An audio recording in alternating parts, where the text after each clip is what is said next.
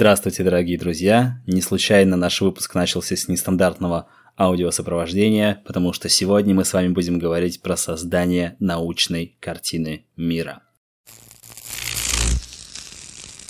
19 век – особое время в развитии науки.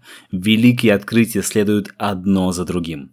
Казалось, какой-то невидимый волшебник одернул занавес, из который скрывал тайны природы и человека. Но этим волшебником стал человеческий разум. Новые открытия разрушают представление о том, что природа подчиняется точным законам механики. Мы расскажем только о некоторых из них. О многом вы узнаете на уроках математики, физики, химии, биологии и других. А здесь сегодня речь пойдет о тех открытиях в области физики и естественных наук, без которых невозможно было бы развитие индустриального общества. Как говорится, если вы не знаете физику, то вся жизнь будет наполнена волшебством. Сама жизнь тех времен требовала познать законы механики и электричества, свойства используемых в производстве материалов и веществ, найти способы измерения скорости, давления и прочих характеристик. В то же время технический прогресс позволил создавать необходимые для научных исследований приборы – Главная особенность естественно-научных открытий второй половины XIX века заключается в том, что они коренным образом меняют представление о строении материи, о пространстве, о времени, о движении, о развитии живой природы, о месте человека в этой самой природе, о происхождении самой жизни на Земле. В Лондоне XIX века прохожие могли увидеть мальчишку, который пробирался по улицам между грохочущими экипажами и который прижимал к груди стопку аккуратно подрезанных книг. Это был ученик переплетчика из книжной лавки. Майкл Фарадей, будущий основатель науки об электричестве, подаривший жизнь всем генераторам и динамо-машинам мира, о котором много лет спустя замечательный русский физик Столетов напишет – Никогда со времен Галилея свет не видал столько поразительных и разнообразных открытий, которые вышли из одной головы, и едва ли скоро увидит другого Фарадея. Фарадей ходил на лекции ученых, читал их книги, добился места лаборанта в Королевском институте. Из застенчивого юноши постепенно сформировался пытливый наблюдатель. В 1831 году Майкл Фарадей открывает явление электромагнитной индукции. Он замечает, что если медная проволока пересекает магнитные силовые линии, то в ней появляется электрический ток. Это открытие позволяет приступить к созданию электродвигателя. Повелителем молний называли Фарадея современники. Он становится членом Королевского общества. Многие академии, в том числе и наша, Петербургская, избрали его своим членом. Сенсацией стало открытие английского физика Максвелла.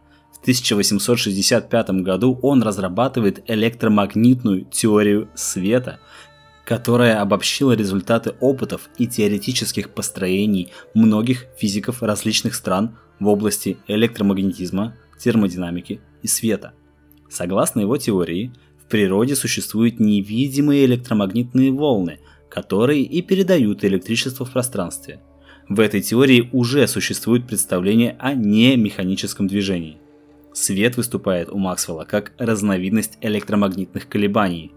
Его теория была изложена им в 1873 году, а уже через 10 лет немецкий инженер Генрих Герц подтверждает существование электромагнитных волн и доказывает, что ни один материальный предмет не может помешать их распространению. Он также устанавливает, что электромагнитные волны распространяются со скоростью 300 тысяч километров в секунду. Именно на основе этих открытий создают беспроволочный телеграф Маркони и Попов. В марте 1897 года Попов передает первую телеграмму без проводов и без Wi-Fi, что характерно. Она состояла всего из двух слов Генрих Герц. Открытия продолжаются – в 1878 году голландский физик Хенрик Антон Лоренс, продолжая разрабатывать электромагнитную теорию Максвелла, пытается объяснить ее с точки зрения атомного строения вещества. А англичанин Стоней в 1891 году вводит для обозначения атома электричества термин «электрон», но вскоре оказывается, что неделимым атом не является, и электрон – его составная часть. Так наука опровергала прежние знания и раскрывала новые тайны природы. И это начинается новая физика. Это было началом нового времени. Совершался переворот в естественно-научных представлениях человечества. Формируется новая картина мира, которая существует по сей день. В конце 1895 года ректор Вюрцбургского университета из Германии Вильгельм Конрад Рентген, исходя из теории Максвелла об электромагнитных волнах, открыл невидимые лучи, которые назвал X-лучами. Лучи эти обладали удивительными свойствами.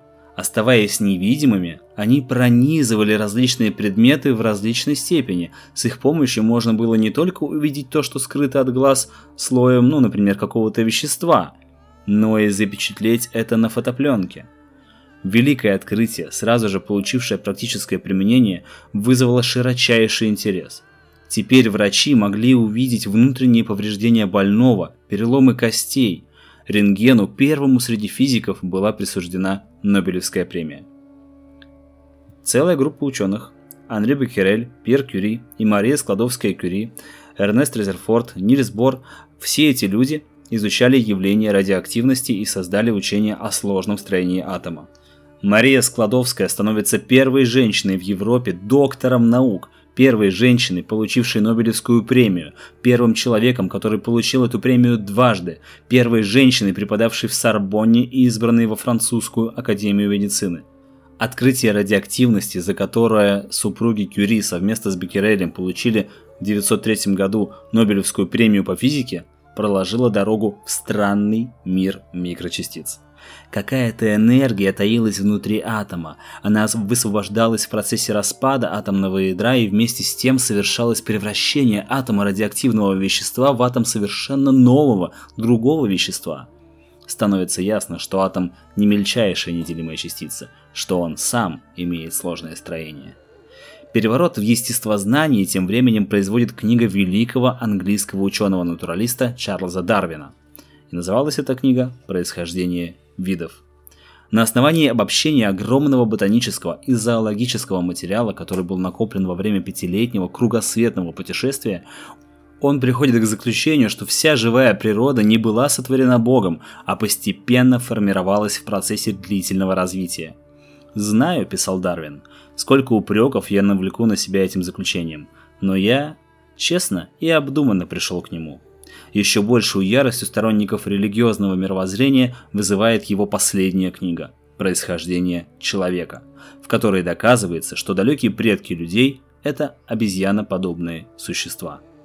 Дарвин писал, «Я старался по мере сил доказать мою теорию, и мне кажется – мы должны признать, что человек со всеми его благородными качествами, с его божественным умом, который постиг движение и устройство Солнечной системы, все-таки носит в своем физическом строении неизгладимую печать низкого происхождения. Передовые ученые во всех странах поддерживали учение Дарвина. Но наряду с развитием старых, уже существующих наук появляются и новые, и одной из таких наук становится микробиология. Возможно, вы не знаете, но было время, когда укус бешеной собаки приводил к гибели человека. И вот в 1885 году ученый спас жизнь юноши, которого 14 раз укусила бешеная собака. Этим ученым был Луи Пастер. Сначала он долго проводил опыты на собаках и кроликах, а затем применил полученную сыворотку для спасения человека. Прививки от бешенства – итог его работы – Пастер подарил миру новую науку – микробиологию. Опыты Пастера имели большое значение для создания методов стерилизации и пастеризации различных продуктов. Он разрабатывает методы предохранительных прививок против заразных болезней и против бешенства. Его исследования служат основой для учения об иммунитете. Пастер объяснял хирургам необходимость дезинфекции рук и инструментов. Да-да, не удивляйтесь. В те времена, всего лишь 150 лет назад, Дезинфицировать руки и инструменты было совершенно необязательным для хирургов, и операции можно было проводить практически без всякой обработки. Ну а фамилию Пастера вы встречаете каждый раз, когда покупаете молоко. Чаще всего оно пастеризованное. В конце 18 века английский врач Дженнер заметил, что доярки не болеют оспой. Вы знаете, что в те времена эта страшная болезнь уносила сотни тысяч жителей, и даже в России она свирепствовала. Дженнер совершенно правильно объясняет это тем, что доярки в слабой форме заражаются оспой от коров, что и создает у них иммунитет, то есть невосприимчивость к этой болезни. Он предлагает делать предохранительные прививки против оспы. Материал для прививок получался от коров и назывался вакциной, потому что вакка по латыни это корова. Открытие Дженнера спасает до сих пор людей от страшных болезней. Мы привыкли, что врач прослушивает больного специальным прибором – стетоскопом. А как было раньше? В начале 19 века Жан Карвизар прослушивает своих пациентов при помощи специальной палочки. Практически он простукивал их, по звуку определяя состояние легких и сердца. Рене Лаенек, ученик Карвизара, устанавливает, что твердые тела по-разному проводят звуки. И он сконструировал трубку из буковой древесины – стетоскоп. Один конец прикладывается к груди больного, а другой – к уху врача. Это позволяло выявлять такую страшную болезнь, как туберкулез, на самой ранней стадии. Открытия в области химии помогали медицине. Освоение промышленного способа получения мыла, его применение в больницах, особенно, конечно же, хирургами. Все это снижает инфекционную опасность при операциях. Отныне врачи пользуются стерильными инструментами и перчатками, благодаря пастеризации и стерилизации. Говоря о туберкулезе, мы не можем не упомянуть и еще одного ученого, который внес огромный вклад в борьбу с инфекционными болезнями. Это Роберт Кох. Он открывает возбудитель туберкулеза, бациллу Коха, и создавший профилактические меры против эпидемий, а также лекарства. Оригинальное учение о защите организмов от микробов также создает русский ученый, нобелевский лауреат Илья Ильич Мечников.